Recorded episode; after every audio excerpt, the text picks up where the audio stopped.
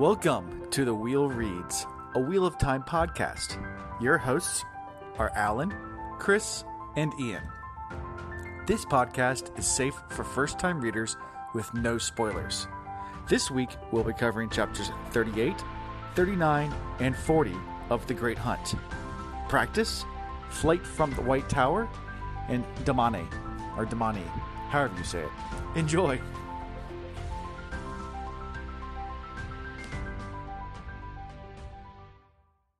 All right, welcome to season two, episode seventeen. Yeah, so we're we're actually almost done with this this second book or second season already. Um, I think we got four more episodes until we are finished with the Great Hunt, and then we start the Dragon Reborn.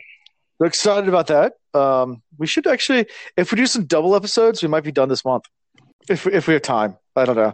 Is this going to be as difficult a finish as Eye of the World was? I mean, More so. Kind of rushed so we can read because there was just no good place to stop, or like, what's how's this going to shape up? Same. Oh boy. oh yeah. Oh yeah. Same. Same.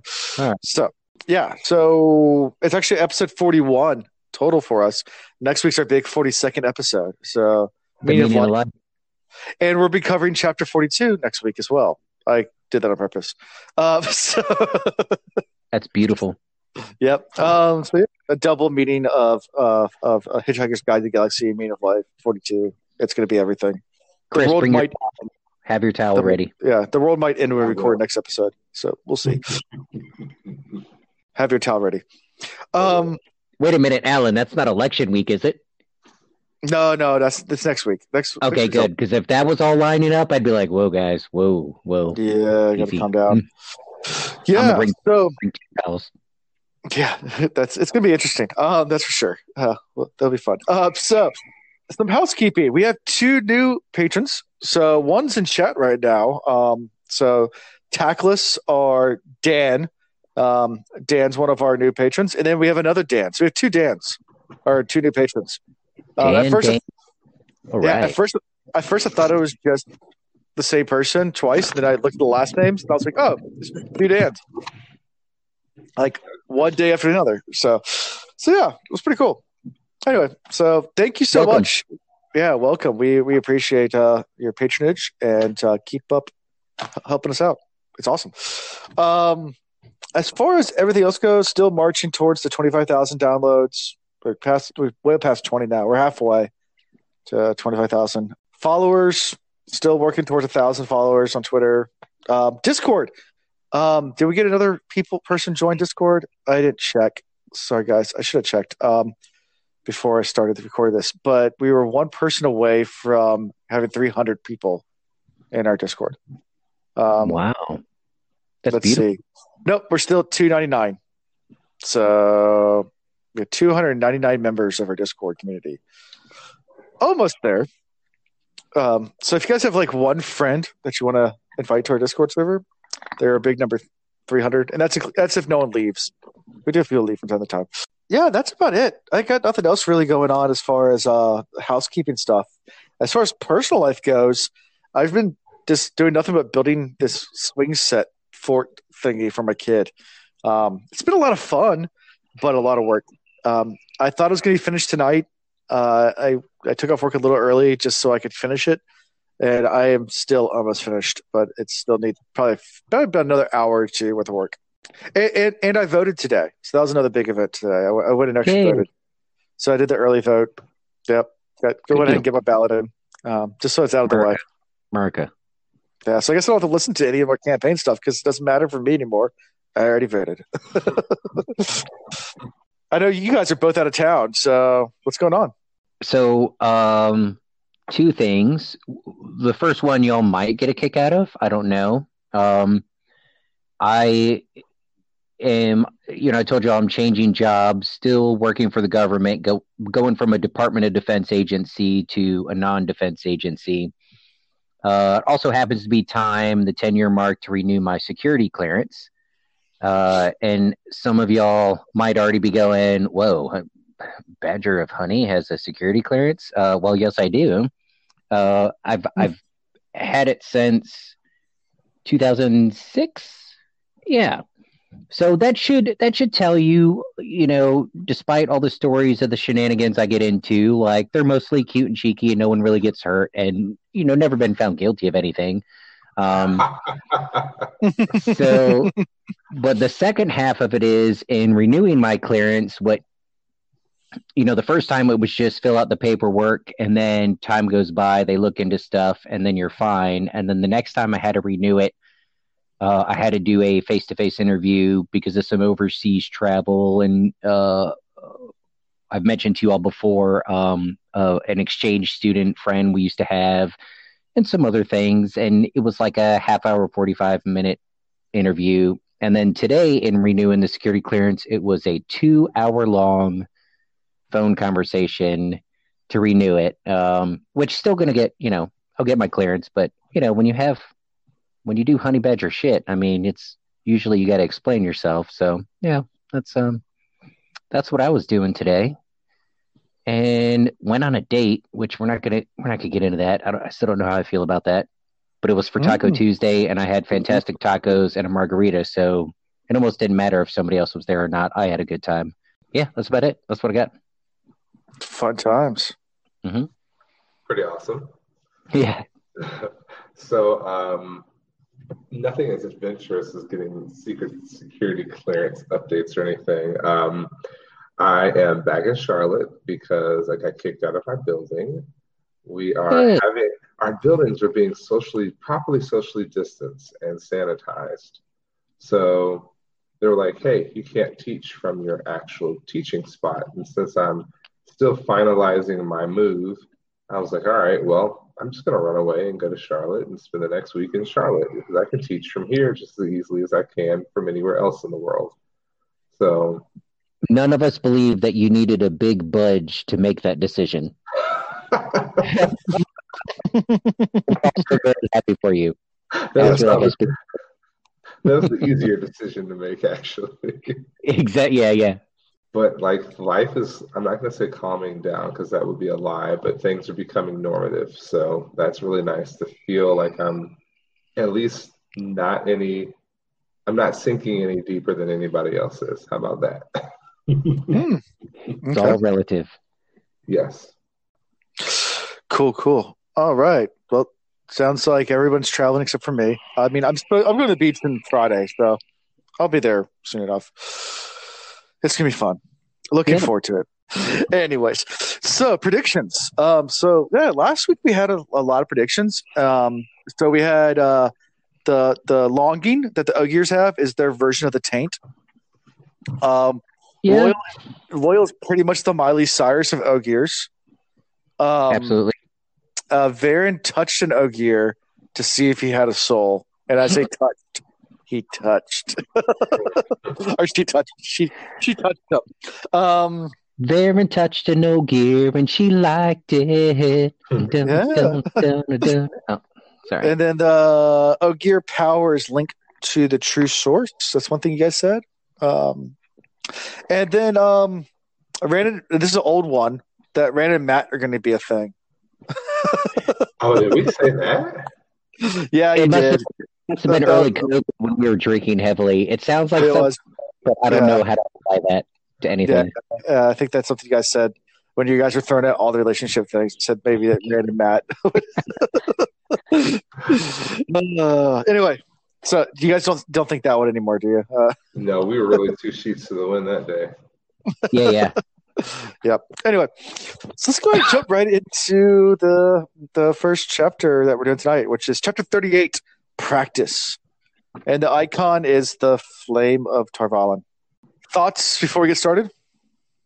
Anything else you want to talk about? We're finally getting back to seeing the girls in action. Mm-hmm. Which is all yeah, nice. And this has nothing to do with anything I've drank today. I, I read and listened to this chapter sober, but I will tell you, there's some sexual innuendo there really all are. throughout this chapter.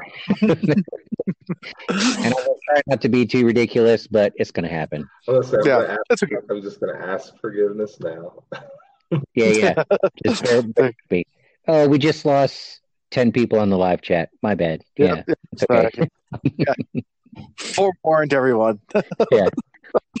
so yeah, so it starts with Egwene, and she's practicing. Um, when she's Juggling balls. yeah, she's, okay, here we go. That's We're already tried going to- there. as long as I can. But what are they practicing? They're practicing caressing the ball. Uh, and right now, Egwene's just doing it by herself. For now, it's just her and the balls. Uh huh. Uh, That's literally the first note I have. I'm so sorry, everybody, but it, the way he put it in there, he's just like, yeah, it's just if you're juggling balls of light. I'm like, oh, oh Lord. It's kind of refreshing though, and and kudos to Jordan. And it makes you wonder, like, was was did he was there a lot of female involvement in coming up with this? Did he do it all on his own? Like, who did he bounce his ideas off of? But it, I feel like maybe it's my own life, but even like culturally, like recognizing the balls has only become important recently, like maybe in the last five years. and like the conversation was like secondary, if not tertiary, but this right off the bat, hmm first and foremost, what she's learning is to focus on the balls, and Yeah, it's uh, that's pretty cool. it's pretty cool. Yeah, very, very, very, very good. Ahead of his time. Ahead of his time. Kudos, Jordan. yeah. So, um, we we learned also how long they've been at the tower. It's 13 weeks they've been at the tower. Um, so they've been there for a while now. And Min Min Min and Nynaeve are also in the room. So this is the it describes the room, how the novice quarters looks, and they're just kind of gossiping about like Elsa. Elsa remember the Elsa from uh, the world, the the girl that they met along the, the road. She's apparently up at, at the tower. She's been flirting with with Galad, but Yeah. Galad has no interest. All been And her- flirting with Galad. But but but Galad, yeah. So they've all been flirting with Galad, but Galad only has eyes for Egwene. And, Oh, yeah. and, Wow. and, and Egwene just so happens to be practicing. Right. oh man, that's I don't know what the rest of this chapter is about. I just couldn't stop thinking about the the balls. Yeah. Okay. Yeah, good point. Someone, someone in chat just pointed that out. So we haven't really got into this yet, but the ch- the calendar is different in Wheel of Time than it is in our world. So weeks actually ten days in Wheel of Time world. So thirteen weeks is 130 days. Oh, I So they've been there that. So I think and it's, somebody might have mentioned it before, but I always forget that. Yeah. It's a It's- longer. So it's it's a 10 day week, and then they have 13 months. Um, yeah, Do they have Okay. two moons as well or something? no, it's only one moon, but it's just it's just a very different different calendar. But anyway, so um, Then is it really set on Earth or is it on a different planet? We don't. It's never been confirmed what planet. It's just it hints to being our planet a bunch of times. Like just Well, just remember, we way in the talked about before this being like a po- post-apocalyptic Earth, but Right. So it hints to that because they talk about old legends that that relate back to our time, but they never actually. Robert Jordan never actually said it is, but a lot of people, a lot of the fandom eh, goes to that, but it never actually. He never actually confirmed or actually said yes, it is. It's just that he put Easter eggs throughout the entire books that point back to it being the same. But gotcha. Cool. Yeah, and, and Min's kind of picking on Egwene, and and like I said, it's uh, it's it's so before Elayne comes in. Um, what do you guys think about this opening scene? Besides the the, the balls, besides the balls, um, I like the description of Galad. I mean, there was Min's statement that he would hurt a person for the greater good, not knowing that he was hurting somebody or not realizing that he was hurting somebody um, as being a negative thing, and that Galad was so pure, so righteous in his causes that he would just hope that those people that he would be hurting in the name of good would also realize it was good and be okay with what was happening. So he could almost Mhm. justify any killing or murder that he commits and never feel guilty about it, which must be really nice. yeah, I, I think when I was much younger, I was able to naively see things in black and white, and that was actually simpler. It was either right or wrong. I mean, there's a right answer, there's a wrong answer, right? It's that simple. But gosh, the older you get, uh, you got to give way to that gray area. I mean, there's so many implications to every decision made. It's it's never that simple, you know. So to your to your point, yeah, always doing the right thing. The way she puts it i- is more him just looking at it black and white and not considering the the secondary tertiary effects of of anything he might Mhm. decide to do. And that's clearly that's clearly a setup. That doesn't get thrown in there by Jordan just for giggles. That that's we're gonna run into that. Sure. See it play out for sure. Yeah. So now Elayne busts into the door. She comes running in with a bunch of news. So apparently, King Galldrian of Cairhien is dead. There's a civil war. Hmm. Yeah, the Okay. king's the king's dead. No king, no king. How how Anyway, how'd he how'd he how'd he die? it doesn't say. It doesn't say. Hmm.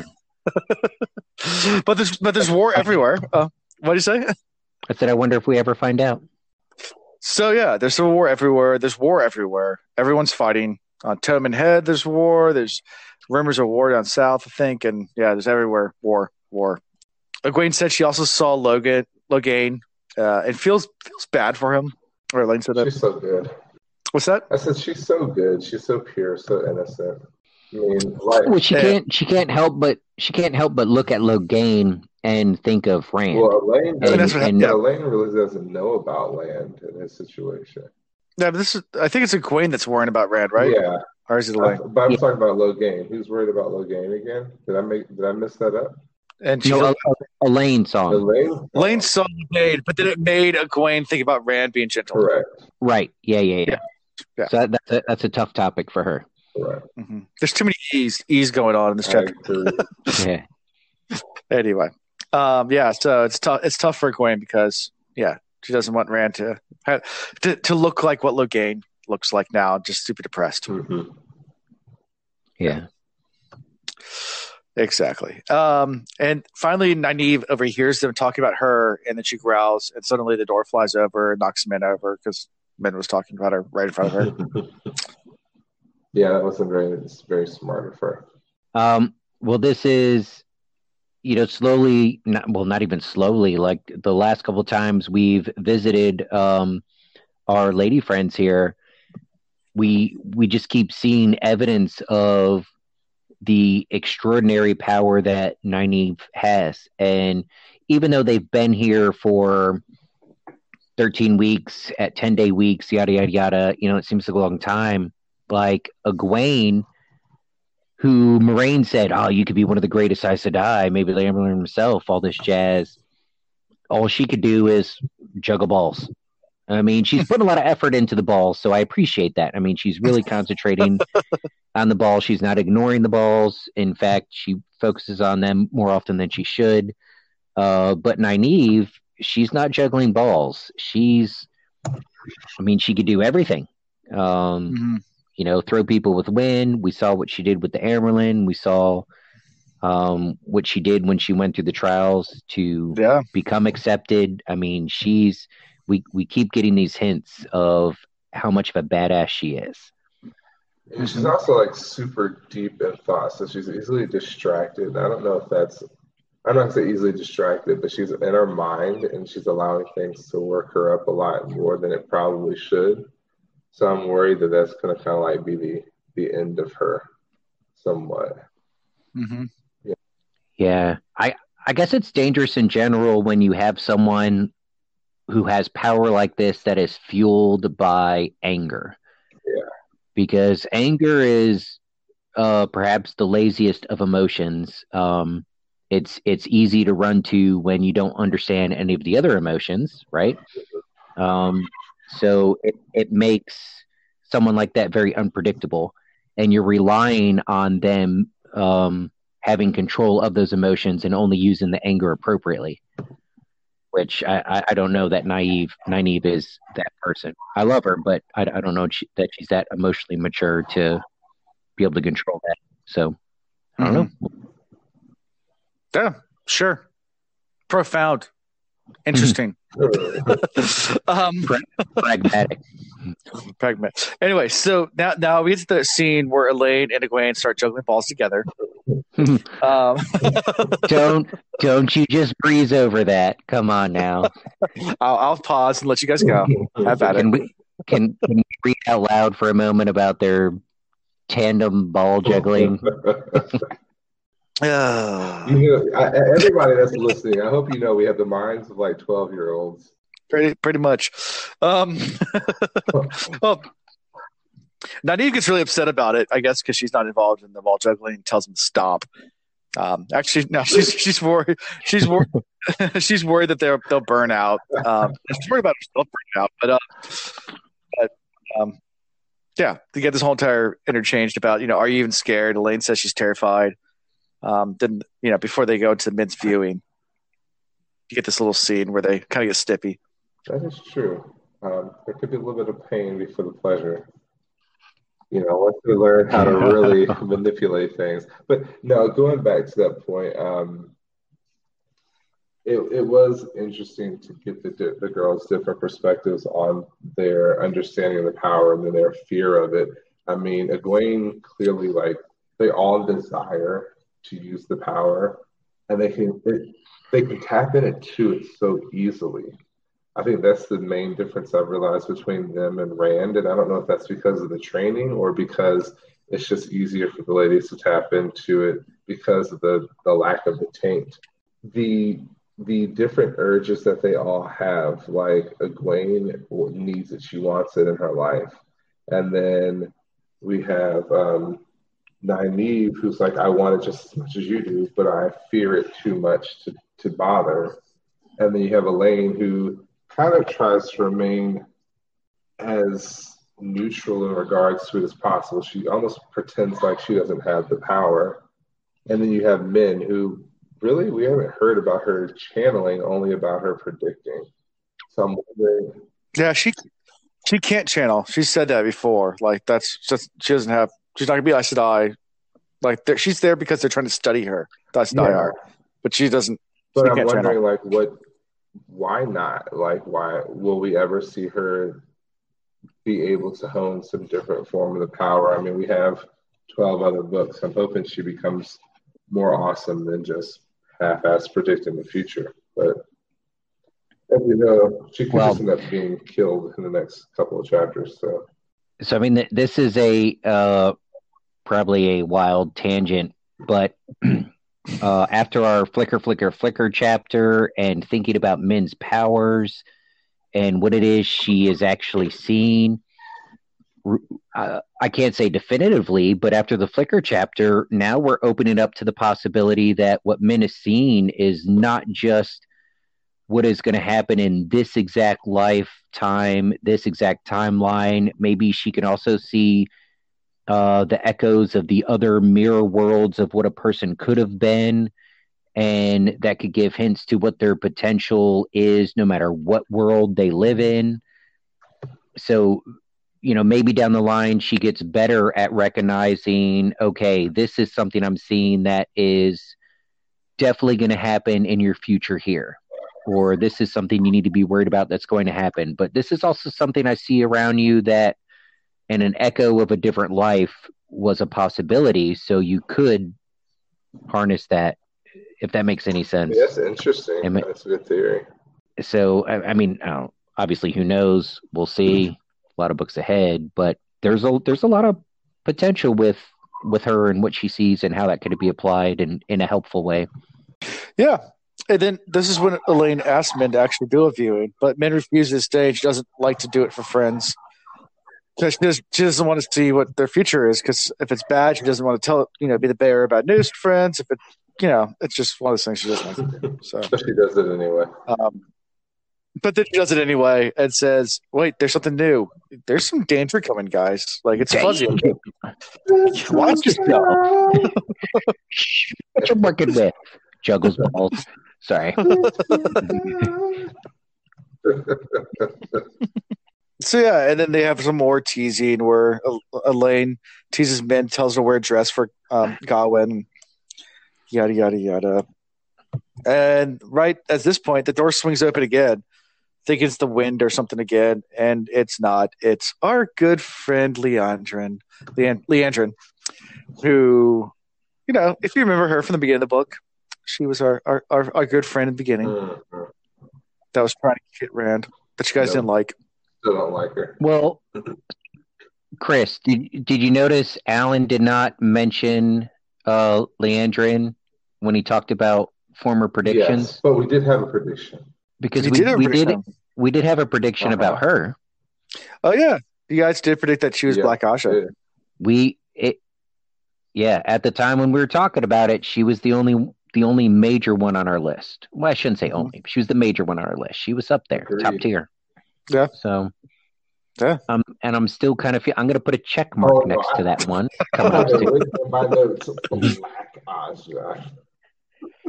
Yeah, we're gonna circle her name and underline it with three check marks. Yeah. Three, ooh, three, three check marks. That's a timeout right there, buddy.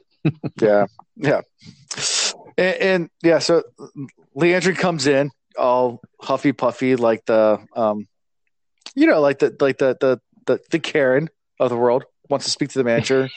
very, very has that scowl and naive. Like, what are you doing here? You're not supposed to be here. You need to leave now. Leave now. Yeah, But then she tells Elayne and Min to leave instead. He's like, well, but you're here. Good, because I need to talk to you anyway. Elayne, Min, get out. And they do. And then she starts to ask them about the boys. Which is Again. interesting. It's like, what, why is it your business? Why is it your concern? It definitely Yeah. comes up. And the the Mhm. question comes is like, first off, uh, the questions hit her like, why are you here? And it's like, oh, well, Moiraine believes the boys are in trouble. And then they're like, okay, well, Mhm. what trouble? And then she's like, danger from Shao Ghul. We need to head to Toman's head. So like she's like got all of this depth of knowledge about what's going on with the guys. It's like why would Moiraine come to them herself? Or why wouldn't she send somebody more trusted than Leandra? I, I kind of question um Nynaeve's judgment here. Like she had these moments of like questions, like I don't believe you, I don't believe you, I don't believe you. But she still went with the flow, which really is like a little bit depressing because I put more into um, Nynaeve's ability to judge character. So I was disappointed.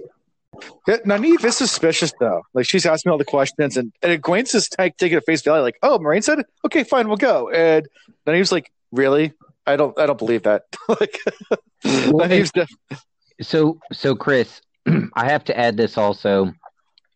The the conditioning that's been going on, uh, thirteen weeks. Even if it's our weeks, seven day weeks, but they're they're ten day weeks, so one hundred thirty days of the conditioning of not just practicing how to use the power and everything like that, but the uh, chain of command, the hierarchy, how things are done, and you know, uh, an accepted and a novice and how they should respond to any Aes Sedai. Doesn't matter if they're red, blue, black, yellow, whatever. That that's a long time. You know, I I can only compare this to like uh, basic training, and there were plenty of people on week one that when the drill sergeants walked away thought they were the baddest of badasses and would try and pick fight with any pick a fight with anybody in the bay and they'd always puff out their chest and tell you where they're from. Be, oh, I'm, I'm from fucking Philly, motherfucker. And I'm like, I don't know what that means, but you know, apparently that means something. Anyways, by, by the end of the few weeks that you're with these people and the drill sergeants are really getting in your head and establishing what the actual hierarchy is and you're all equal pieces of shit and all that jazz, you know, by the end, you everybody, even the most strongest willed people, I won't say they're broken, but they're changed. Uh, So yes, Nynaeve is questioning it, but at the same time, for 13 weeks, it's been drilled in her that you only question but so far. She can only push those limits but so far. And at the end of the day, she is speaking to an Aes Sedai right now. That's true. I would agree with you. So it's not. I don't like it, but I, with the time frame, I don't think it's totally unrealistic that she would start to kind of fall in line a little bit. Mhm. I hear you. Yeah, and Nynaeve asks where they're going, and Liandrin tells them so they're being hunted. The boys are. We need to go to Toman Head. And Egwene immediately is like, "Okay, then let's go." Um, you know, if they're in trouble, we'll go. And Nynaeve starts asking more questions. And it's like, "Okay, you know what? No more. I can't say anything more. No more questions. I'm done talking to you. Meet me at the Ogier Grove. you know, by whatever time, bring your horses. The black Ajah's in the tower. They're going to hunt you down if you don't listen to what I'm saying. and she's not lying, but she's not telling the whole truth. Um, what I thought about more in this situation is that given everything that's getting ready to go down, uh, when Moiraine brought them here, wouldn't you think that Moiraine would have had some private conversations with them, giving them more strict left and right boundary boundary markers? Like, like shouldn't Moiraine have told them, okay, you know, go along with the process for sure, and and it's it's the real deal. We need you to go through the process. It's it's worked for this long, blah blah blah blah blah. But here's the thing, like, shit's going down that we don't totally understand so if anybody's asking you to do anything outside of what you feel is normal, you need to talk to me or talk to this person or that I feel like Moiraine could have and maybe should have put some sort of safety in place for Nynaeve and Egwene especially, and she didn't. Yeah. And that's part of why like all Egwene and Nynaeve had to go by here was what what little they know and what they've been taught and what's been ingrained to them. I agree with this. Yeah. Yeah, but I think Moiraine also was so focused on Rand, you know, and wasn't at that point. Once, I mean, yeah, before they went to the White Tower, I guess they spent a lot of time with the girls. But like once at the Fal Dara, like she wasn't paying attention to anybody anymore. She was so focused on well, that just her goes mission to show and, some of her own yeah. immaturity because it's the easiest way to get to Rand through his friends, especially through sure. Yeah. um, Egwene. Like she knows the relationship there. She knows he plans on marrying her. So that that would have been like yeah, red flag. Let's make sure they're protected. Let's let's do the right thing. I mean, with him being at the White Tower, I'm sure she assumed yeah. that was the safest place for them. But clearly, she didn't do her research well enough before she left. And Nynaeve and Moiraine are not the closest of friends either. Too. I mean, Egwene, yes. Nynaeve still wants to kill Moiraine, you know that's yeah. the reason why she's at the tower. Mm-hmm. but like anyway, though, so you know, it's not like a mean kill. It's just I want to murder you.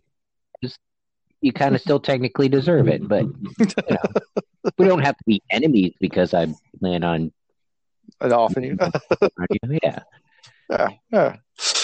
So yeah, so as soon as they're Nynaeve's trying to figure out all this stuff when Min and Elayne come back in. They've been dropping Eves, Samwise Gamgee, um, and you know through the little hole in the wall. And Egwene asks Min uh, to keep it a secret, but Min's like, "I'm going. Like, what are you talking about? I'm not staying here." Yeah, you don't have to worry about me telling anybody because I'm not gonna be here. I'm going with you, yeah. obviously. exactly. Elayne's like, "Yeah, I'm going to go too." And like, "Okay, okay, no, no, no, you're gonna go." And then Eve disapproves, say, you know, you're the daughter heir. This could start a war, but you know, like I, I don't care. I'm going.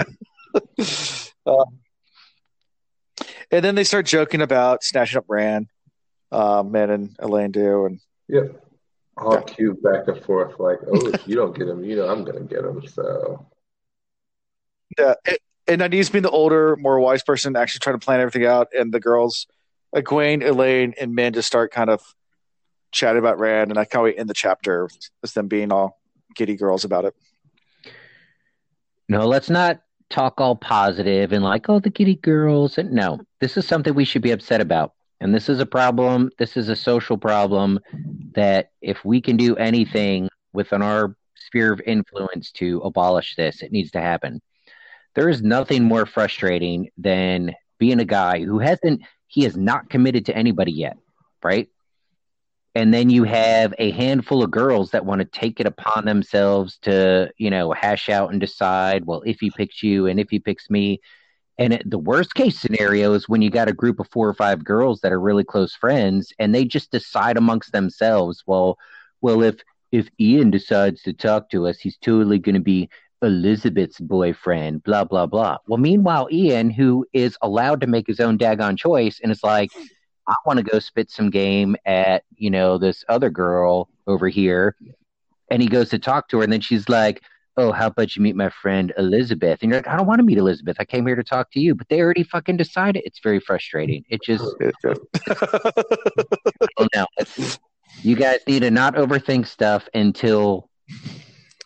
Has has has Rand even made a move on any of them?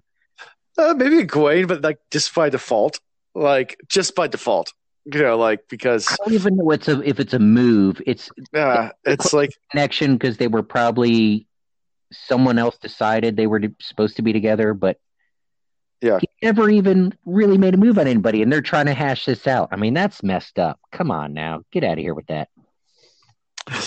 I hope Yeah. he does end up with Mat. That shit would be hilarious. Well, I- Jokes on. uh, jokes and all of them. Yeah. Any final thoughts from you, Chris? I put my floaties on, so I'm just done. That's too funny. Yeah, I'm sorry, so- I, I started drinking early today, so you guys are in for a wild ride until I get sleepy. It's, Oh yeah, no, it's it's okay. Yeah, um, I, I, I my takeaways from this this chapter is really just about playing balls. Um, I'm surprised we came up with anything else. Can I add one more semi-serious thing? sure. if it doesn't stick, you can edit it out. Um, but I do appreciate all of the girls admitting their fear power to one another. And uh, if I can relate that to any type of leadership training or um, positions I've been in where I had to demonstrate myself as a leader, you know, gain confidence of folks, like it's important to not uh, pretend you're something you're not in front of your subordinates, right? Um, especially going in a dangerous situation, denying that you're afraid is a horrible idea. It sounds good on the surface, you know, oh, pretend to be confident, but really what you're doing is if I'm afraid, but I lie about it and say, no, everybody should just be fine doing this, um, then the other individuals would think to themselves, well, gosh, there must be something wrong with me. I must be a coward because I'm actually afraid, and now I'm afraid to admit it. So those moments where you can admit those fears, but also have a discussion about a healthy way to embrace it and still move forward, like that, that's pretty important. Um, and I didn't, I didn't have like a great pile of notes next to that, but I did circle that and you know put an explanation mark because that that's a a, a pretty big coming together of, of these girls and admitting that to one another. I think it'll help them in the long run. Sure. That's some, some communication. Yeah, it's the second time it's happened since we started this series. Yeah, I think so. I think maybe the second. I think it might have been the first time. We'll see. Yeah, I Uh, said second just to be generous, but Anyways, anything for you, Chris? Is that you said Nah, we, we covered it all. we got it all?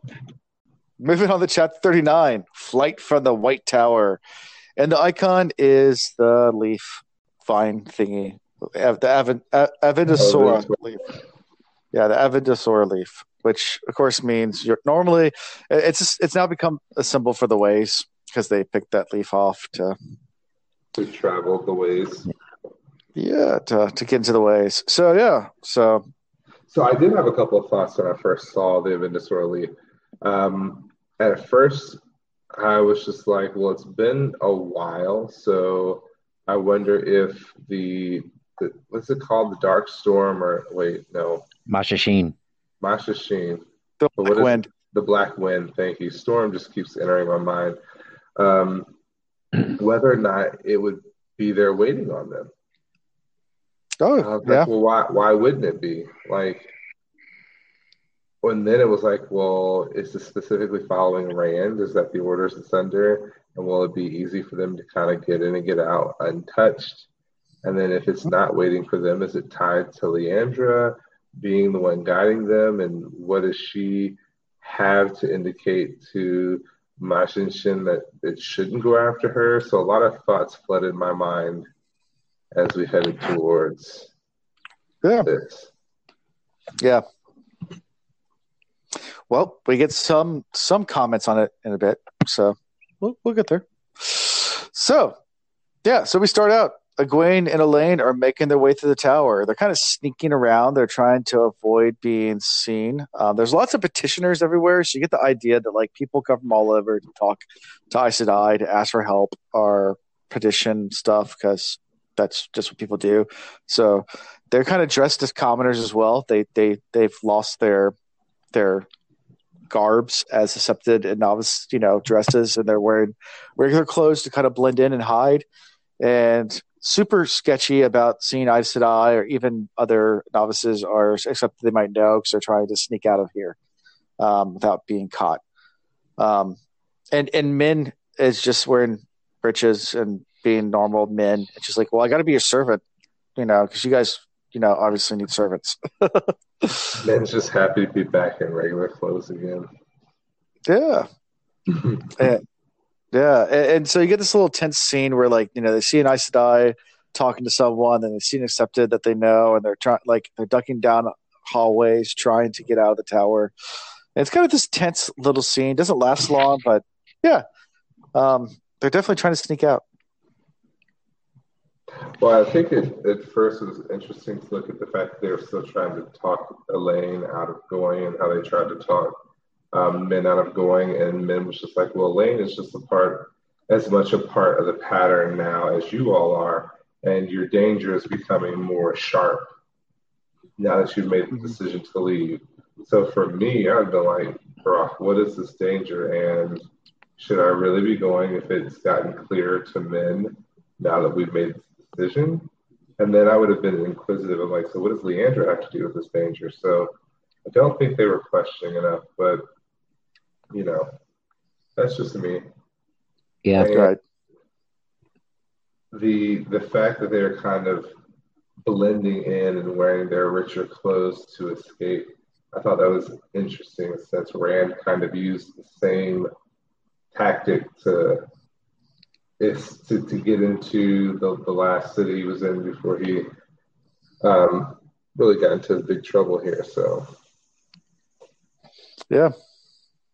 Yeah, I, I had some appreciation for uh, Nynaeve and her strategy of, you know what, we're going to try this. So if we're going to do it, go all out, act confident, walk confidently, go straight to your objective, and don't give off any kind of air that like you don't know what you're doing. You know, if you do it confidently, especially around masses like that, people are just not going to question you.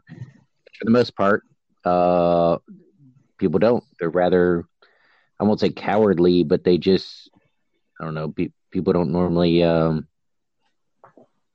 man, I should have thought that further through. Because cowardly is the only word I'm coming up with, but that's not necessarily it. Like, people aren't going to call you out if you're walking around confidently. Like they, they don't, they don't have the Gosh, I don't want to they don't have balls either. I could leave that in the last chapter and not continue talking. yeah, yeah, yeah.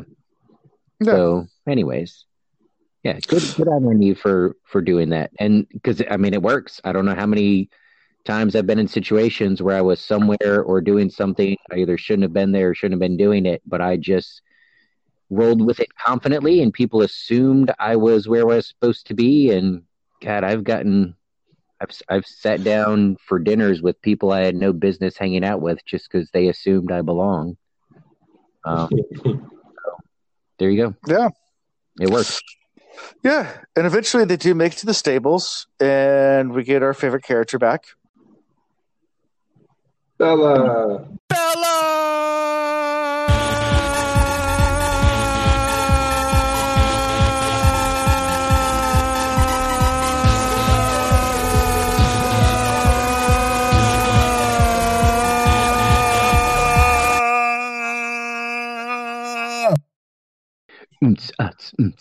Bela.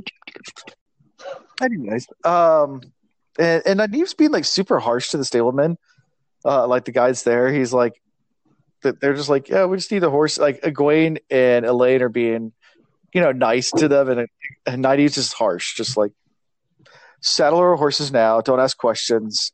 And Liandrin had already spoken to the saddle, the stableman as well. So well, she's also trying to portray her idea of what an Aes Sedai is and does. Like she flashed yeah. her ring, she had that attitude, like don't question my authority. like she definitely was feeling herself, which is kind of funny because she never implied that she would fall into that role, and she's definitely anti Aes Sedai, and now she's more Moiraine like than ever. So that, that tickled my fancy just a little bit. I was like, oh, she's a mini Moiraine. yeah. Uh, but you know, she, the the guy was just like, okay, I get it. There was supposed to be one accepted and one novice, though. Why are there two more people here? And she's like, go get it done. And I think part of that is due to her agitation because she is now over adventures. I think between her and Egwene, they no longer want to adventure anymore. They just hate going out. A point in life where you realize that going to the club is no longer a big deal. and you would much rather yeah. house and Netflix and chill. I think that's where they've hit. They're they're at that Netflix and chill stage of their life. Yeah. yeah. You know, and, and a little bit towards the end of the last chapter, when it talked about, you know, Nynaeve protesting about who would go, this, that, and the other, but then it's decided they're going to go. And um, Jordan says, however much she might argue beforehand, once a course of action had been decided, Nynaeve always went, went right to the practicalities. Uh, and, you know, it speaks to her character the same way her just walking confidently through uh, this town here. And even the obstacle of the stablemen, it's like in, in her mind, all right, this has to happen. The four of us are going. Like, I'm not, I'm not going to let any little thing and uh, or person or whatever get in the way and, and be a hiccup there. So he protests briefly, and she just, by whatever means at that point, because it was already decided they were going, by whatever means, she was going to make that happen. If she had to be cockier than she felt or suggest she was Aes Sedai or whatever, didn't matter, wasn't going to stop her. She was going to get it done. Yeah. So sure. Yeah, and then of course Elayne does tip the the, the stablehead, and and Nynaeve kind of looks at her and says, "You know, my mother always said that a stick and honey always works better than just a stick." Um, that's really like I like that little quote. I did too. I actually highlighted that. That's probably my favorite quote of this chapter. Uh, going back to that thought, is you. What was the word? Nice, nasty is always the way of going about it, or nasty, nice, depending on the situation. So yeah. I, have always seen like your your best boss people are always nice, nasty. Like you never know if they're being serious or if they're being sarcastic. You don't know until it actually matters. And all of a sudden, it's like, okay, we need to get this done because if not, we're gonna pay for this. So. Yeah. yeah, and like if you if you ever take classes on like management, um, or, or like you know a leadership class, that's one thing they always talk about when you're talking to someone that did something wrong, like that, they call it crap sandwiches, where you, you sandwich it with, yeah, you, you sandwich it with something really good they've done, then what they did wrong, and and then end with something good too. So like they start on a good feeling, they end on a good feeling, but then you have the really bad stuff in the middle, where it's like, eh, this is why you're in trouble. yeah. Anyways, um, so they make their way out the middle of the conversation. You're just, ah, I'm great. I'm not going to listen to you. Happen, I'm great again. Awesome. yeah, exactly. Yeah, and they make their way out of the out of the out of the tower grounds. They think the guards can stop them, but they don't even care. They're just like, yeah, regarding people coming in, they don't care about people leaving. Um, make their way through the city. More people, you know, they describe more the city and more the people around, and they get to the Ogier Grove. Um, yeah. Is anything about that little travel scene? I mean, it's really short. I think it's like three lines, but yeah, it's just like okay, so they exit Parliament's Gate. They didn't care. They went to the Ogier Grove. All right, to the North End. They didn't care. Yep. And Liandrin just burst out like, "Wait, hold on a second. Why are there four of you? Didn't I tell you there's going to be two? Didn't I tell you not to say anything? Y'all are slipping." Yeah. Yeah, and she's kind of pissed and she and then she says, you know, I already had made arrangements for Elayne and Min. I don't question much about that. What what do you think? She had arrangements made to take care of them, and that kind of tipped Nynaeve off. She was like, "What do you mean to take care of them?" And then she's like, "You know, we know there's black Ajahs, so we're just gonna have them taken care of." And then there was the reference to the pole lanterns. So Nynaeve was really catching on to all right, there's something a little off about what's going on here, but we're gonna go with the flow for the sake of the guys. So Yeah. Yeah, she was definitely going to have uh, the two girls offed. Like, couldn't have them talk and suggest or, or even risk that they might know where they're going or anything like that. Or even uh, the fact that they were in the room when Liandrin came in there. Like, she probably would have had them off just so they couldn't say, well, the last last time I saw them, they were with Liandrin. Well, you know, Right, so- her taking care of Min is one thing, but going after Elayne is a completely different thing. So I'm wondering if she was just saying that to pacify the other two, like, oh, well, you should have left them. I would have taken care of them just to get ease them into a false sense of security. Because I, I just don't see her killing off Elayne, being that she's like the heir to, you know, this land. hmm Yeah. Well, and so, I mean, this will unfold some more, so maybe I should wait, but this still kind of applies now. This is when I start thinking about it uh, as I'm reading. Um, you know, with the four of them going, that's a good thing in many ways, but one of the reasons it's a good thing is it's not just because, uh, you know, Lane and, and who she is and her family and all that jazz, but who else is at Tar Valon right now specifically because she's there. Or her brother. Brothers. Yes, both. Well, brother, half brother, brothers, however you want to say it. And they're not going to be okay with, uh, oh, they went somewhere and they'll be back right quick. hmm You know? So, at least from that end, you're going to have at least two people that are immediately going to take action, whether it's one one chase after them and somebody else run home to tell mom or something like that. And I don't know if Liandrin really thought all of that through. I think she just had a. and We'll get into this. She had a deadline to meet, had to be there at a certain time, and just kind of went with it. But um, all of them coming together should should play in their favor. They they should have um, help coming their way, or at least trying to. They have no idea, they being anybody else in the tower, that Liandrin had anything to do with the group leaving. So yes, there's going to be this like air of where am I, where is my sister and where are these other three people? But they're not going to know who to address that question to, except for if Liandrin got sloppy and doesn't take care of her loose ends that are there. Yeah, the guy, I mean the guy at the stable. Yeah, that would be her loose end. He either has to be very Uh, dedicated to her or he needs to be offed. Yeah, or, or maybe someone did see them in the crowd that talks, but I, I don't know. We'll we'll see. Obviously, that this is going to happen. If not in this book, pretty soon in the next one. You, yeah, you just can't ignore it. Yeah. And Nynaeve starts demanding where they're going, and Liandrin's like, right here. And it's the ways.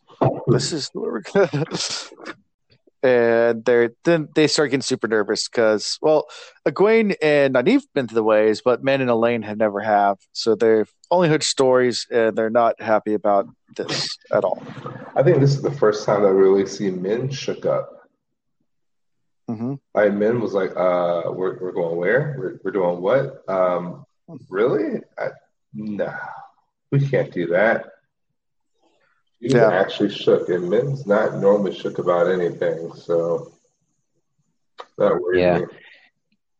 I will say this is probably the first time our Discord community has uh, ruined um, like my headcanon and, and what I'm picturing and as I'm reading because I know what Jordan wrote, but uh, after everything we've been discussing for the longest time, what I pictured in this scene instead of Liandrin, I pictured Delusion standing there with baby Yoda on her shoulder, just saying, This is the way and I know I'm like blending together way too many things we've talked about, and there's some Star Wars there and whatnot. But that's you know that's what I'm that's what I'm reading. Not to say that Delusions is you know Black Black Ajah, but I don't know.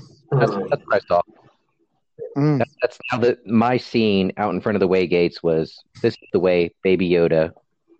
Bink. Yeah, the, the minute, the minute Liandrin opened the way gates, the next note I put is Liandrin is black. Yeah. Oh yeah. Like, Oh yeah. But she keeps on threatening the Black Ajah, like left and right. That's like her go-to. Black Ajah, And Black Ajah. She says it confidently, and she can't lie. So how can she say it confidently without lying? Unless she knew, unless she was. mhm. And by the way, in, in chat, Delusions just said, "This is the ways." This is the way. Added the F. The Like- this is- This That's- is the ways. that popped in my head. This is the way. Mhm. So they enter into the darkness and they follow a white line, a white trail. But before before we get there, Egwene goes in first by herself, like way before everybody else, with no lights. So if you just imagine it, like pitch black, and she's waited there for like a good minute, like it just freezes. But then then Nynaeve comes through with with the lanterns. But yeah, that'd be super freaky. Well, yeah, she even said like she knew right away that she made a mistake because time was difficult and she wasn't quite sure. I guess she instantly freaked herself out. So I agree. Mhm. And she Yeah. says like the, the darkness was bearing down on them, almost against them. None were hurt, Yeah. but they could feel the taint on saidin, and there was a dimming of light as if the light was trying to retreat inside of itself. Yeah. Yep, and they go to the first and- guiding. Well, we've. Uh, I was just going to say we've mentioned it before, but it's worth mentioning again. Um, Alan, I know you've experienced it, but if you've ever been in open ocean, nowhere near land, No, never. overca- o- overcast night, no no moonlight, no starlight, no nothing. Uh, and there's no light pollution from anywhere because you're hundreds of miles offshore. That is the most soul sucking darkness. If it, it, and if you're on a boat and you turn off all the lights, you can't see your hand in front of your face. It's the weirdest Mhm. feeling, and that doesn't even have like you know the the taint floating around that there is in the ways to to add to that. But even that experience is like a it's a darkness you feel. It it just it's ominous, you know. So that that's I definitely thought of that while reading That's this. one of my greatest Oh, yeah. fears. Like quite Yeah, literally so- a physical, a mental fear of mine is like that fear of the unknown. It always comes back to the vastness of the ocean, and Yeah, Yeah, that freaks. Like if I'm in the water and I just look out, it all of a sudden takes me over and completely freaks me out, and I like par- I'm paralyzed in the water. I was Yeah. I was sailing off in the Java Sea off of Sumatra, and we had a storm that came through, and there's thirty foot thirty foot waves, and you couldn't see them coming because it was pitch black. And the only time so it was the middle of a storm, and the only time you'd see them is if lightning struck, and then you just like. freak, You know, you get like a flash of these giant waves all around you. It goes pitch black again. You're like, "Oh shit!" Let's say, I know you didn't mean for that to be funny, but I died laughing because in that moment, I, I pictured a flash of light. Alan looks to the right, 30 foot wave about to crash on him. And you have a split second to go, oh, fuck. pretty much. Uh, um, the the waves doesn't have giant thirty foot waves, but yes, I do. I have been in that situation where you can't see yeah, anything. deep darkness. It's, Yeah, it's scary. Thirty foot waves of despair. yeah, exactly. so yeah, so they get to the the first guiding. Uh, Liandrin pulls out a little piece of paper that apparently, so she knows where she's going. And you get more description again of the ways. I mean, this is pretty much the same we got in Eye of the World, where you had like the different islands and, and uh, the ramps and the the bridges, and and it basically recaps what the ways look like. This makes me suspicious as well because she had a piece of paper. I know that it seemed like a big deal, but Moiraine knew nothing about the ways. She would Yeah. not have been able to give a piece of paper, and she wasn't going to get an Ogier to go in there and map out one place Mhm. to the next. So I was like, this is just further solidifying my thought that Liandrin is the Dark One. Yeah. Yeah. and, and they seem to move through it very efficiently. Mhm. Like she was full charge and they've been talking about their pace. Like she's just going 100%. So she Yeah. wasn't guessing which way she was going. Like she the the notes she had were pretty solid. Uh, and Yeah. we talked about earlier about how the Trollocs and whatnot were going through the ways, and they were just throwing numbers at it. So like they didn't care if they lost any or whatever. So they're from what we know right now of all the people that exist in this world, um, you know, the Trollocs, the Dark Friends, whatever that community, they probably have the best notes on how to travel this way. You know, Yeah. Yeah, and, and I love this next little scene because then Min starts asking like how long before we get there, and it reminds me of like kids in the back seat, like, "Are we there yet?" And the parents is like, "Well, get there when I tell you we're there." Like, don't Yeah. let, don't let me turn this car around right now, right now. And the the more you keep asking, the longer it'll take. Like Yeah. I'm pretty sure those the uh, what she say. The more you bother me, the longer it will be. So Yeah. yeah, exactly like that. Yeah, like the annoyed parents in the front, the kids like, "Are we there yet? Are we there yet?" That's perfect. Um, yeah. And, and then suddenly, like, she just like stops and is like, okay, time for food and rest. It's nighttime. Uh, so apparently, she has an idea of, of, you know, Lan did that when they went to the Lays, but I guess it's comes with time, I guess, and experience. I don't know. Yeah. So your body tells you it's time to go to bed. Then you go to sleep. Yeah, I'm tired. It's time to stop. So, and then they ask more about the Black Wind, and this is where Liandrin says, um, scolds them about it, saying, "Don't use the one power," and you know, doesn't seem to be concerned with the Black Wind at all, like Black Wind at all. She says, "Like I'll handle it if that happens," but doesn't seem concerned at all about it. Which confused me. Yeah, Why, totally. What's the big deal about using the, the one power in the uh, the Waygate? Well, even Well, well, we Gwen still- talking about how it how it would feel. a- a- At least the way she described it, it would it would be similar to a guy or a male Aes Sedai trying to use the power and having to reach through the taint or the black smoke or the whatever. You would just be dirty by trying to touch it. Mhm. So I, I mean that's not a good answer to why, but it's it's just more description that it's Well, do you remember when Moiraine used the power in the in the ways, the first book? Well, I know the, the wind came after her. But then she yeah, shot dr- But dri- then she shot she shot fire at it, but rather than the fire coming through clear, it came through like all goopy and like the f- power got super corrupted instantly. Like Yeah. it it, it didn't react right. Everything was wrong Gotcha. about it. Um, so Makes perfect sense. Yeah. I Anyway, hope it's sarcastic because I, I don't know what's happening either. Yeah. so yeah. Um. So yeah, it, it's it's it, the power gets super corrupted, and if you use the power in the ways it attracts, it attracts Mach- Machin Shin. So, um, they, they don't want to use the power at all. So then Mat, Min asks about the Black Wind, and they tell her about it, and she's not happy at all about coming at this point. That's never what she said. She was happy. She was happy about coming. Okay. Take the lead. Anyway, um, yeah, and then Min asks Egwene, uh, um, "What if, uh, you know, what if you don't marry Rand? Or Rand doesn't want to marry her?" Uh, Egwene says that, that she doesn't want to marry him at this point. That she doesn't think he'll marry anybody. Blah blah blah, and then she goes to sleep. And has nightmares about our other friends. Good old Ba'alzamon. Yeah, I wasn't quite sure. I mean, why why is he popping up in her dreams now? So so often. Well, he didn't for a while, Mm-hmm. but now he is again. Yeah. So is he popping up back in her dreams because she's in the ways, or is he popping up back in her dreams because if you look at the timeline, Rand has completed his time travel and now he's back existing in her world again? And then is it Ba'alzamon or is it Rand that she's dreaming about? Good question. Hmm. I, I'm just making stuff up. I have, I have no idea what I'm talking about, but Yeah. I don't know. Yeah. But but I feel okay. So I'm only worried. I only worried about having more questions than answers if we're on book 13 and I'm still like I have no idea what's going on. Yeah. But like right now, book two, I still feel like I, Chris, we should be fine with.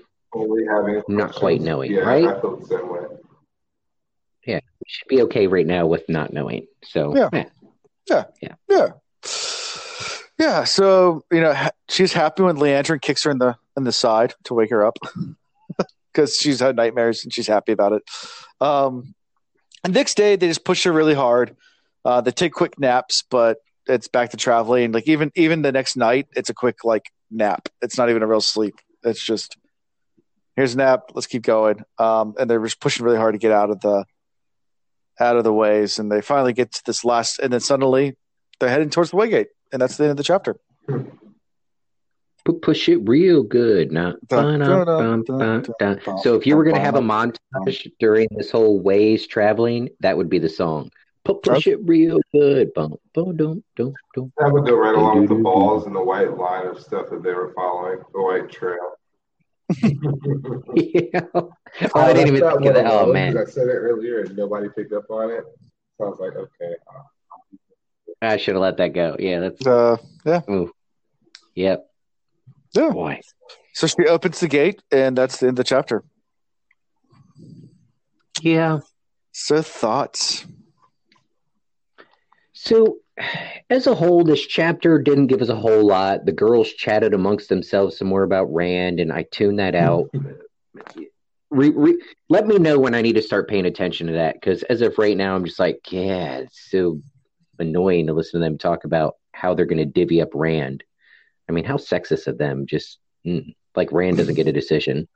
uh, but anyways, uh, I guess the big thing that I focused on here, well, the big questions I got had to do with their ability to travel the ways right now so easily, um, uninterrupted by Machin Shin. Like, what is, and there, there's no real answers. Like, even if we say Liandrin, she is Black Ajah and she is working for whoever, and I, I don't know, that still doesn't explain a a evil force that we kind of labeled as a chaotic evil that for the longest time just randomly roamed um, the ways.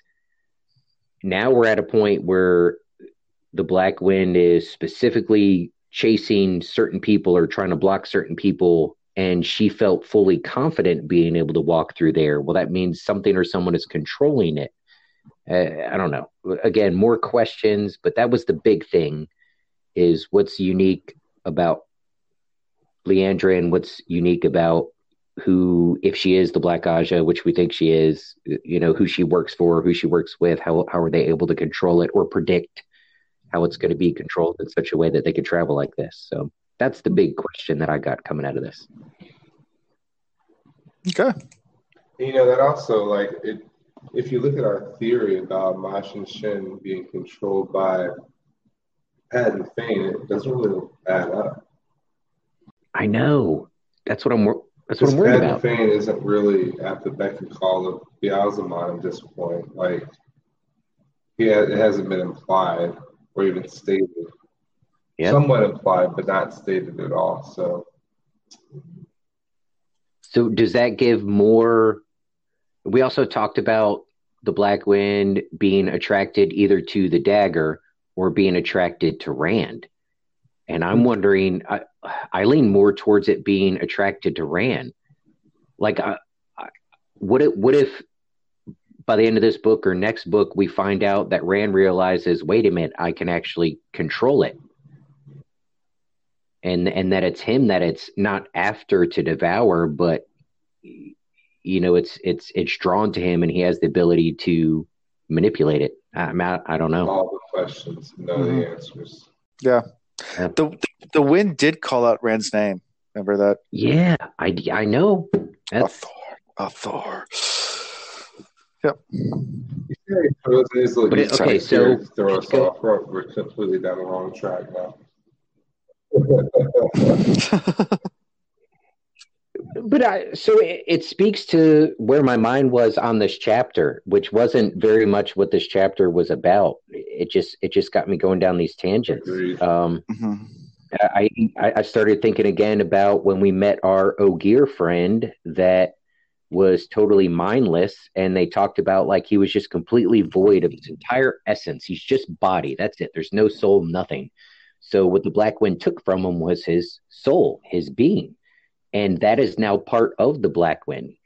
Mhm. Um, so the Black Wind, Machin Shin, it it could be made up of a bunch of you know former male Aes Sedai that went crazy, and it could be you know a bunch of their souls, but it's also any other soul or spirit or being that they've captured along the way.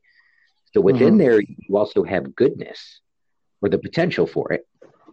You know, Yeah. or maybe you don't. I don't know. Why would I say you know? I don't know. Find I'm just seven, seven books will find out. let's move on to the next chapter because I can summarize that in two to three words. The whole next chapter? Wow. The whole next chapter. All right, moving on to chapter 40. Domine, or Damane, or whatever you pronounced it. Dam, Uh, Damane? Damane. Damane. I think the way they pronounce the audiobooks is Damane. I might be wrong, but yeah. Anyway, icon is a new icon. We've never seen this one before, but we we learn what this is pretty quickly. That's our that's our collar, hmm our connection. So, Ian, you had some words about this chapter? Oh yeah. So if people want the cliff notes, uh, it applies in multiple ways, but I have a two word summary and a three word summary. So which would y'all like to hear first? Three first, then two. Three first, then two. Could we go two then three? I, I should have just offered two Sure, first. Two, then Okay, three. good. let, let's build because it builds on each other. So the two word summary is that bitch. Uh, yeah, bitch, Liandrin. hey, it could be applied in a couple of places. Um, eventually, it could be applied to the one who even holds uh, Egwene's collar. Um, Renna. Yeah, so it applies there. And then, are y'all ready for the three word version? Yeah. Okay.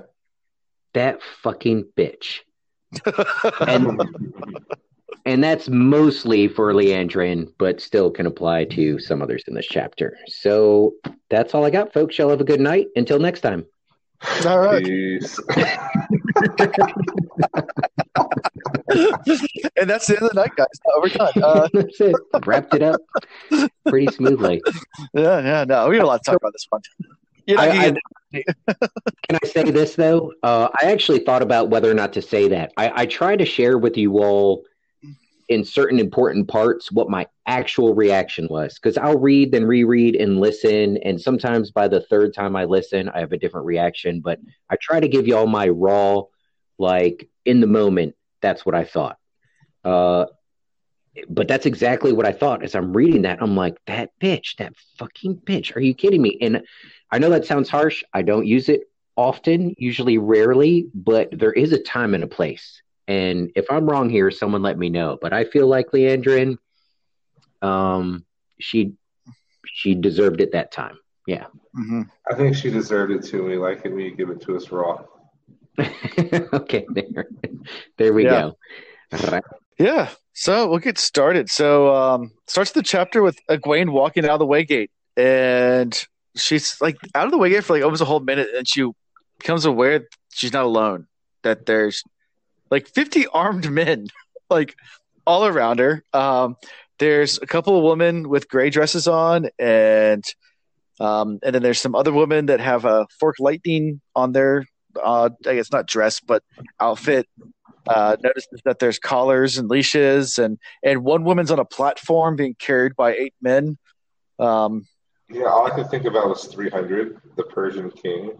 yeah, Like I know, like that flashed in my mind. I'm like, why is this image in my mind? yeah. So we, we start we start there as Liandrin comes out and greets the High Lady Suroth. Initial Well, thoughts, like like you get out, you see all these people like all around, and did you know right away something was going to happen, or I had Uh, a split second where it was like we have warrior women and men in armor. This is weird. And I was like, well, I guess this is how the girls felt as they exited. And Liandrin sure did close up that gate as quick as she could. keep And that for running back? this is kind of hostile. Like, what, what, what are we doing here? Like, my mind kind of went to where I guess all the girls' minds went, which was, oh shit, we're screwed. Yeah. Like that realization set in real quick. And you have uh, the High Lady Suroth, and she's just like, "Where are the two that you told me about?" I was like, "Wait a second, what?" where's Moiraine? Where's Lan? Like, where's our real greeting party? So this is an example as it unfolds where Egwene's I don't know if it's trusting of Liandrin, but like her her narrow focus on trying to help and save Rand is going to get her in trouble because it affects her first instinct. Like she's trying to trust Liandrin and give her the benefit mm-hmm. of the doubt, and even ask Liandrin, "What is this?" Uh, mm-hmm. Versus Nynaeve, who even though she's going along with it, she's like red red Ajah sus, totally mm-hmm. sus, and she's hundred percent prepared to react and defend, and that split second first reaction mentality is really what makes the difference in what unfolds here. I mean, we know Nynaeve is more powerful, but I still think Egwene, if she were prepared, could have responded better in defending herself here. You know, but yeah, and, and this first interaction when they greet and she greets Suroth, she says something about like, "I thought you're gonna bring two girls." Like, "Why about you three? And Nynaeve immediately panics she starts panicking, and then everything happens really fast because from Egwene's point of view, and she doesn't really know what's happening. She's confused. Everything just kind of happens in a flash, and suddenly someone grabs her, and puts a collar around her neck. Egwene immediately turns around and hits the woman, um, and is staggered back because she felt like someone is like slammed into her face. It felt like a man slammed into her face, which is interesting. Right. It, it does show that she's got some some country girl strength for sure now we, we later learned that that hit was amplified, but at least she had that reaction to fight back. Like we give her a bunch of crap for being the innocent one, but she she handled herself just not as well as we had. It just didn't have the outcome we intended it to have. So yeah. I don't know, let, letting somebody who could potentially do harm to you that you don't know or trust stand behind you in a position where they could grab you uh, that was her first fault. That's yeah, you, you don't let yourself get surrounded. You don't let somebody creep up behind you. No, you never get flanked. That's that's a rule everywhere. Yeah. It's a rule yeah, dangerous. I don't let myself get flanked at McDonald's or or anywhere. I, I don't enjoy people behind me at all. No. I agree. So yeah, someone in chat just brought up that uh remember the time when Ian was really happy that he might be Seanchan? uh, Alan, don't don't bring that up if they call you about my clearance, okay? Because if, okay. if they start reading that, I don't I don't think I'll pass the psych profile. yeah. There you go. So yeah, um, and, and and during all this scene, all the confusion, the wind picks up. It's going crazy, and Nynaeve, uh, when the wind dies down, Nynaeve and Elayne are gone the big guy that was right there has Min's dagger like hanging in him. Um, obviously was stabbed by him. Um, and yeah, and the and the woman on the other side of the collar starts giving Egwene her first lesson. Well, yeah. So just to kind of back up, and it's just like a silver quill. I'd love to see if there's any writing on it, any symbols, you know, anything that would allude to the magic that was used to essentially leash Egwene because that's what happened. She was put on a leash, mm-hmm. and she, the the lady that leashed her, uh, Renna, she first told Egwene, you know, be careful what you do, be careful how angry you get, because any pain that you inflict on me, you'll get back doubled. Mm-hmm. And if you try to channel towards me, you'll feel the pain for that. As a matter of fact, if you try to channel without my permission, you're going to feel the pain. And then mm-hmm. she's like, and you know what? What's your name? Because I'm going to allow you to keep your name because I like you enough to give you your name. But just know that that's me being kind. Right. So. And, and, and Egwene then refuses and immediately starts burning, like, like being tortured. Yeah, it, it definitely shows that obedience is key here. Um, well, BDNS, what's it called? I can't think of the word, the acronym now. um, but anyway, it, it, you know, they, she's been enslaved. If you want to look at it any other way, that's that's oh, yeah. what it is. She definitely is enslaved, and she has to listen to what she's told. So, I, I think the the one side of that is is that she's definitely going to be taught how to use her powers. You know, I guess almost like a warlike effort, um, because she is with warrior people, so she'll get that mm-hmm. lesson out of it. But she's also going to be taught to be very obedient. So I'm wondering how this is going to play a role from this book forward. What the mm-hmm. PTSD is going to look like, how she'll evolve, how she'll look the power, whether or not she'll lose her sense of uh, innocence. I'm I'm worried for her now. Yeah, I I hope that um they actually spend a little time, more time than Jordan did writing this. But I hope they spend more time in the series showing this because I think people, if uh, if Egwene is very quick with just a couple threats to her of pain and a couple threats to men, if if Egwene's quick to acquiesce, then people are think, oh, Egwene's weak, she broke, what a coward, blah blah blah. But the truth is, you can you could read up on this. You don't have to actually go through like SERE school but even even what we train our special forces and pilots and people that are at risk for being caught behind enemy, enemy lines and all that jazz what we train them is to break that type a mentality that you have to never break. Uh, because the truth is with enough pressure with the right amount of pressure and the right amount of time ev- everybody breaks. It, it doesn't matter how strong you are uh, if if the person trying to break you is even halfway decently trained, they will make you break. Uh, but the key the key is being able to recognize that and control it in such a way that you're inflicting as little damage to yourself so you can survive because surviving and getting home is key and number one uh, and and you you resist in such a way to try and prevent harm to others you know don't make your situation worse sort of thing. But part of that is you're going to have to give in. You're going to have to relinquish control to some extent. So if they go too quickly through this i feel like people are going to look at it and go ah Egwene what a little coward. She just man so so na- naive and just gives in and blah blah blah. But uh, it, there's an opportunity there to show it in such a way where, where people understand. I, I don't care who you are. You, you can be the most badass of badasses. Uh, in the hands of the right person with the right power, you're going to break. It's going to happen. She's going to learn how to be a true Aes Sedai because she's going to have to learn how to craft her words and her actions in a way that suits her desire while not invoking this pain on herself. Yes, mm-hmm. I agree. I I, there's opportunity here in the long run for her for sure. Yeah. So hopefully they don't break her too break her down too hard in the series.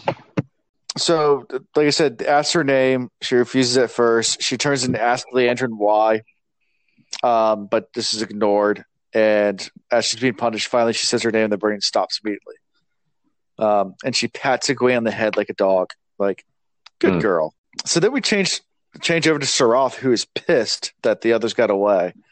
Um, and and Suroth actually suggests just leashing Liandrin. and they, and that's when they start going into you know their master wouldn't be happy. This is their master's plan. Before we go on to that, I want to know how Renna and the others can sense the use of the power. How who? Renna and the others. Well, well, so so Aes Sedai can can sense other channelers channeling. Yeah, but we don't know that Renna's an Aes Sedai. We know that she holds. She, well, she's she's leashed to. So part of the power of the a'dam, uh, that that the device that she's holding on her wrist that connects to Egwene's, is she feels everything that her damane feels. But so she. There was another another um, what do we call uh, these so, people that felt that sul'dam? Yeah, sul'dam. Sold them. Yeah. Well, and good. Sorry. She re- she responds to that a little bit and says that you know uh you know someone that's been doing this for a while can sense and see and pick up on tails and and be pretty sure whether or not they saw someone actually try to channel or not. Mm-hmm. But it's it's unmistakable. You know if you're the one holding the leash. You know whether or not they do. So it's more intuition so, and it's a deeper connection. Right. So somebody without the connection, not holding the leash, they can pick up on telltales maybe with experience. But the person holding the leash will know whether or not you actually try to channel. Got It- and they'll it- know and they'll know if anybody else tried to channel too because they'll feel that through the person Okay. because that Oh well, yeah, true. Yeah, yeah. I guess you can through them. That's a Mhm. possibility. anyway yeah we get to this next thing about the whole master thing and they start exchanging threats with each other Well, you know, I, I, I want to know who the master is. Which master are we talking about? i had that i had a question mark for you guys Yeah, I, I don't think it's I don't think it's just the emperor or empress. Is it empress right now? Currently, Emper- empress yeah empress. Yeah. makes you live forever Are we talking Ba'alzamon? Are we talking Padan Fain? Are we talking, you know, what's his name is coming back from the dead after billions of years? we had our rumor about. Yeah. Oh, his name just left my Ho- author Artur Hawkwing Hawkwing. Artur Hawk Like, Yeah. Now we got rumors about him being back already, floating around. Like, or maybe it's Rand. Maybe Rand wanted them captured. I mean, we have had all of these months go by. Maybe Rand's flipped a switch finally. Like, maybe he wanted the, the girls brought to him, but in a different way for a different reason. but did, did he want them to be beat the entire way there Yeah, no, I mean, you you got two bullheaded, stubborn people that wanted to tell him how to, his life was going to be run. Why not go ahead and capture them and make them bend to his will? And the, and, the, Oh. and the truth is, the real truth is, you uh, you can't always get what you want, but if you try sometime, you, might just find, might find you get what you need. Mhm. Oh yeah. oh yeah Let's see how many podcasts in a row we can bring that one up because that's two in a row right now. That's, yeah it was i think push it was two it was was that- no that was two episodes ago we skipped one It- that was Yeah, okay. yeah. But you can probably find a way to work that in there. Yeah. We prob- probably could. Um, so, so yeah, so they exchange threats. Um, uh, Liandrin says they must that she must go find Nynaeve because they're they're told they have to take Egwene and Nynaeve across the ocean by their master. Um, and Suroth's like, I don't care. Uh, we've been here too long. I'm calling off the hunt for Nynaeve. We're leaving. Yeah, like completely against what Liandrin just said. And then Liandrin kind of leaves through the way gate before anything else can happen because I think she's whoever their master is has so much fear of these two women. Yeah. Like whoever Yep. their master is knows that they have a greater purpose, and he's trying, he or she, because we don't know, is trying to get rid of them. So, Yeah. find that intriguing. yeah. Who do you think their master is? The master they recognize or their actual master? Their Everybody's actual- actual max master is the creator. Uh, no. But some, but sometimes they get caught up in their own little storyline and they think it's somebody less than that or something less than that. It's the dark one. the dark one. Yes. It's it's Pater. Pater. Yep. Here it is. They also sh- they also wanted their T-shirt. They saw the T-shirt and they were like, "Hell yeah, let me get Yeah. some." And they they signed up. Yeah. Pa- Pater came and talked to them, and they were just like, "Yep, that's it." I, I'm, I'm game. I heard there's a T-shirt involved. They punched him in the nose and took his T-shirt. Yeah, exactly. It, I think you guys are 100 percent onto something. Honest answer is I, I just I don't I don't know because it, it Yeah. doesn't make sense that it would be. Well, I guess enough time has gone by. Pat and ooh, you know, This Padan Fain, have they have Think- they run think about- yet? No, but think about the amount of time that's gone by. I'd have to look at a, a calendar and really line it up. But at Uh, this he's- point, He's been on Toman Head for a while. for a while. So he's had the opportunity even to be working close to uh, the Empress, or I think that's where he was trying to go to be in a position of influence. hmm And he, he could be he met with- He met with Turak. Um, and they mentioned Turak in this chapter where, in the very beginning, Suroth says that to be fast because she doesn't want Turak to get suspicious. Right, doesn't want Turak to get suspicious. But remember, Turak was talking to Padan Fain about him possibly getting an audience with the Empress. And Padan Fain was thinking to himself, like, oh, that might, that might be a good position to be in, you know? to to influence whatever it is he was trying to do. So, are we at that point now where Padan Fain is now working behind other people's backs, behind Rock's back? That's why we're trying Mhm. to shady for him not finding out, and maybe Padan Fain is pulling the strings here. Time travel is so confusing. We need Tam to help us out. Exactly. Exactly. By the way, those of y'all that are disappointed that I didn't go further on my time traveling Tam thing, I'm, I'm going to discuss with Alan. I feel like by the end of this book, we're going to put together a bonus episode talking about that because I there are more things that have happened that I, I think this is a strong possibility. So where were we? I have no clue where we were. We were just finishing up where Liandrin left to the Waygate, and they called off the hunt for Nynaeve. So Nynaeve and Elayne got away. And then the man that Min stabbed says, Can I kill her now? Can I kill her? Can I kill her? I want to kill her now. Um, and actually pulls the sword out. It's about to do it. But then Egwene cries out. They immediately she immediately gets punished for it. And then um, Suroth holds stops the whole thing and figures that she can use Min to help Egwene Influence is like ser- be subservient Yes. better. Yeah. Or demonic. I demonic. said I said I, not demonic. Just the simple fact that she's got to Okay. learn how to weave her lies now. Like she learned Hmm. right away. All right, I need Yeah. to manipulate the situation. I need to keep my head down. I need to do this. And like she was going through this mental process of, I need to appear subservient just to save Min. There's her, It's a means yep, to an end. First half truth. And then they leave and head westward. I guess towards uh towards Falme. Yep. At this point, Egwene um, gets beat with the power for talking out of turn, like with switches that they're invisible, and she learns, uh, you know, that that Damane are treated poorly and beaten often. Um, Depending on who the holder And- of the, the leash of the leashes. Yeah, some are better than others. Sometimes they give them their different names. Sometimes they don't give them a name at all. Um, you learn a lot about this whole entire uh, situation or, or this the slavery system they have. Um, and then Egwene actually asks if she can ask a question. Uh, Renna says sure. He says, "Well, who is the master they were talking about?" And immediately she's like, "You know, that's at the Bloods business. We, you know, that's none of your business, pretty much." Oh, I said I would have liked an answer to that question. I agree. Mhm. I think we all would have. Yeah. That was a tease. Jordan was like, let me let them think they're going to get something. Here you go. And then we get to 98, Yeah. who is thinking like a boss.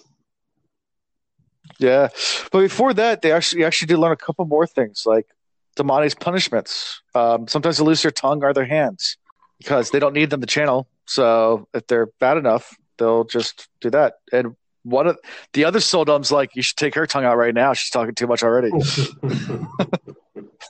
and we learned the whole history about that it was an Aes Sedai that first created the first uh, uh, a'dam.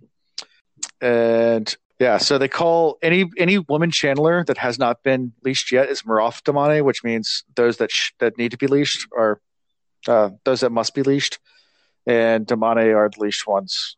All sul'dam are also women. That's nothing you learn too. That men can't use the the the the, the a'dam.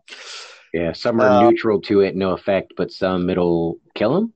Yeah, some will kill them. Yeah, and sometimes that the they're super high up, like the Empress will actually do it for fun. They'll actually put it on a man's wrist to see, if, like a Russian roulette type thing, just to see if he'll kill him. Yeah, and then tries to like Renna tries to test Egwene um, to see if she could use the power to see if she could blow up the tree, and Egwene says she can't, and they know right away she didn't even try, so she gets beaten for that. And then Min tries to defend her, and she gets beaten as well. And Hmm. then we then we switched to Nynaeve. So we had all that other stuff. So anything from that? I think like, we kind Lots of of- went, Lots of Yeah. beating. like it, it kind of it's upsetting to hear about all the beating like right away. It's hard to hear about the the the bad side of what was going on here, the, the negative side. And like I said, you got Egwene who's learning a lot of lessons really quick. So I keep your mouth Mhm. shut. This is why you need to follow directions. And then they're using Min as leverage. So how horrible does she have to feel? And then what is her treatment going to be like once they get to where they're going with her not being susceptible to the collar?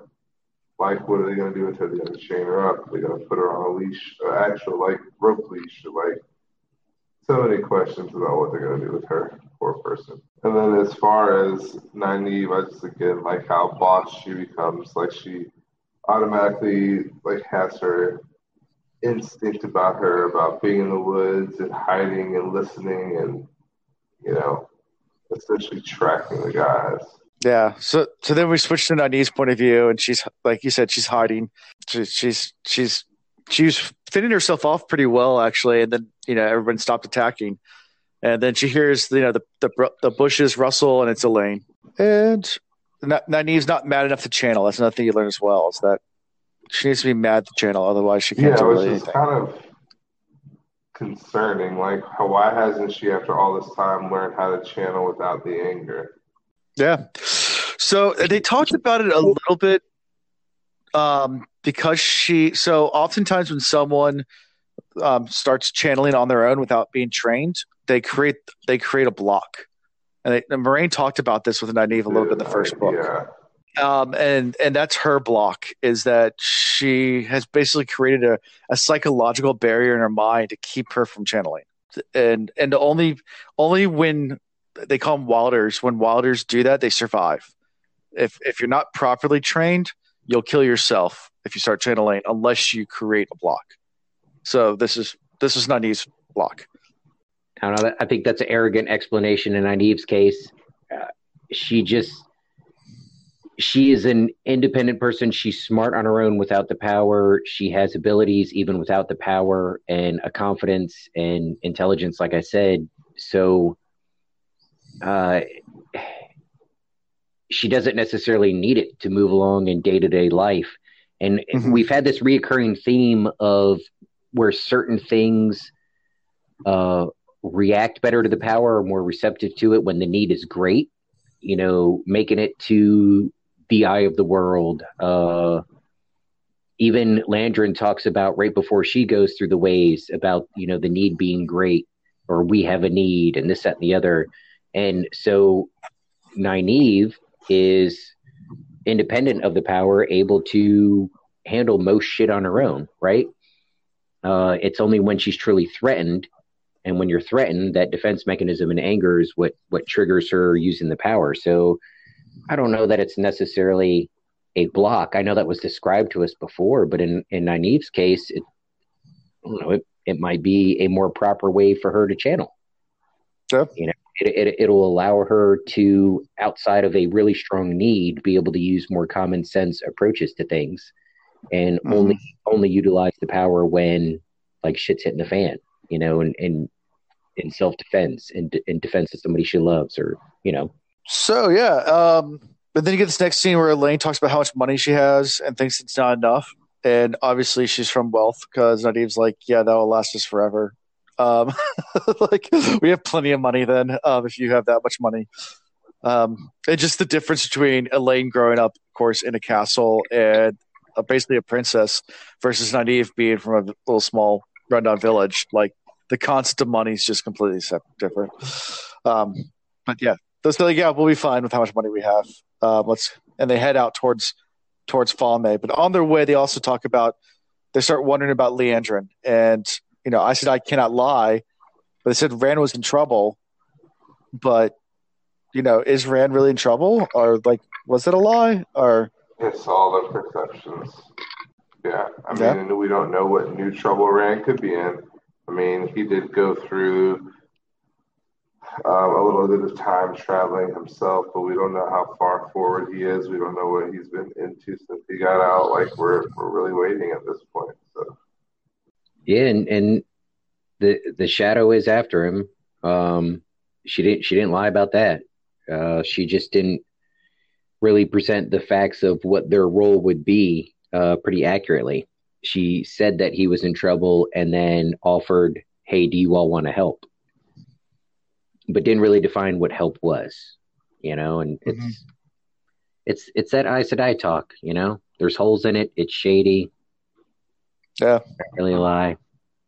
It's kind of pissing me off the more and more I, I listen to them, but yeah, well. yeah? So did you did you do you think Liandrin actually did lie? Uh, as of right now, I have no reason to believe that, but I, I, I don't think she told the truth either.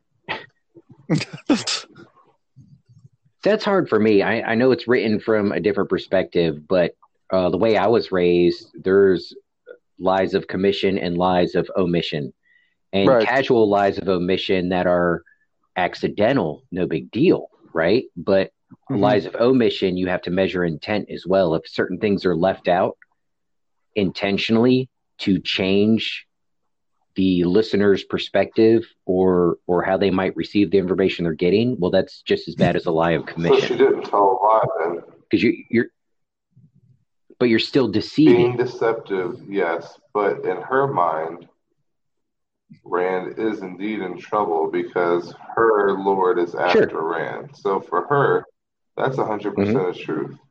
hmm And she may not know that she could Mhm. potentially be telling a lie because in her mind, there's no one greater than her master. Yeah. And, and and someone pointed out in chat too, the actual wording of the oath is to speak no word that is not true. So you can omit all you want because you're Oh, not yeah. speaking. So the way that the way the actual oath is written, you cannot speak a to speak no word that is not true. So if you say Right. something that's not true, you then then that's Yeah. breaking the oath.